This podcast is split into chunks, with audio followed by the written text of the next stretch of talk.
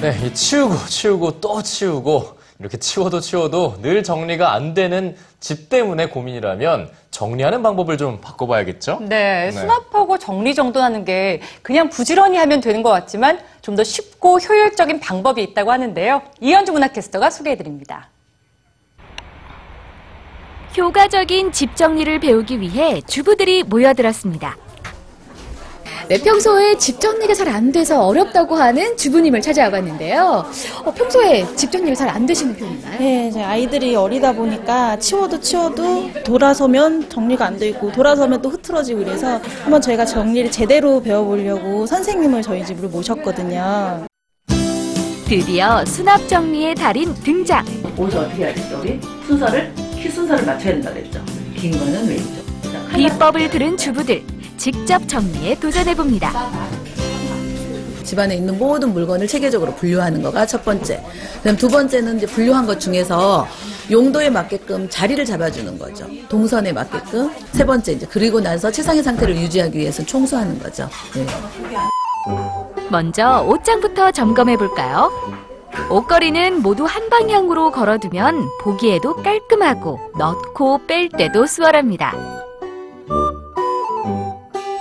그리고 이 S자 고리. 이 S자 고리를 이용해서 모자 같은 거 어디에 두시기 불편하시잖아요. 그러면 가방이나 모자를 옷하고 같이 걸어놔 주시면은 좀 용이하게 찾으실 수가 있습니다. 모자나 가방, 벨트 등을 걸어두면 좁은 공간 활용해도 좋겠죠? 이불은 이렇게 접어보면 어떨까요? 보통 2등분으로 넓게 접는데요. 3등분으로 접게 되면 크기가 작아지기 때문에 한쪽엔 이불, 다른 쪽엔 베개를 놓아 공간 활용이 쉬워집니다. 서랍장 정리도 척척 되고 있는데요. 갑자기 종이 가방 윗부분을 자르기 시작합니다. 접혀진 종이 가방을 펼치자 와 상자가 되네요. 어디 가나 쇼핑하시면 무료로 주는 거니까 이제 이거 쓰시다가 이제 먼지 타면 그냥 버리시고 따로 교체하시고 그러면 좋죠. 예. 그리고 이제 모양에 따라 조금 변형이 돼요. 작은 거 넣으면 작아지고 넓은 거 넣으면 넓어지고 하니까 좋죠. 공간에. 주부들이 가장 많이 사용하는 곳 주방은 어떨까요? 한 공간을 1, 2층 나눠 종류별로 꺼내 쓰기 편하게 정리하는 것도 작은 수납 요령입니다. 이렇게 자잘한 접시나 자잘한 그릇들은 위로 쌓아놓는 것보다는 집을 만들어서 이렇게 세워서 보관하면 훨씬 더 많은 양이 들어가거든요. 이런 식으로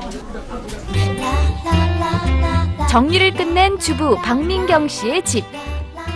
전과 비교해보니 완전 다른 집이 됐네요. 수납 정리 강좌는 지역 곳곳에 있는 여성능력개발센터와 문화센터 등에서 들을 수 있는데요. 정리 코디네이터가 될 수 있는 길도 있다고 하니 참고하셔도 좋을 것 같습니다. 그동안 많이 버리지 못하고 있다는 거를 잘 알게 됐고요. 이 원인을 이제 알았으니까 앞으로는 저 혼자서도 정리를 잘 할 수 있을 것 같아요. 정리만 잘해도 집에서도 밖에서도 활용도 100%겠죠? 엄마가 간다 이현주입니다.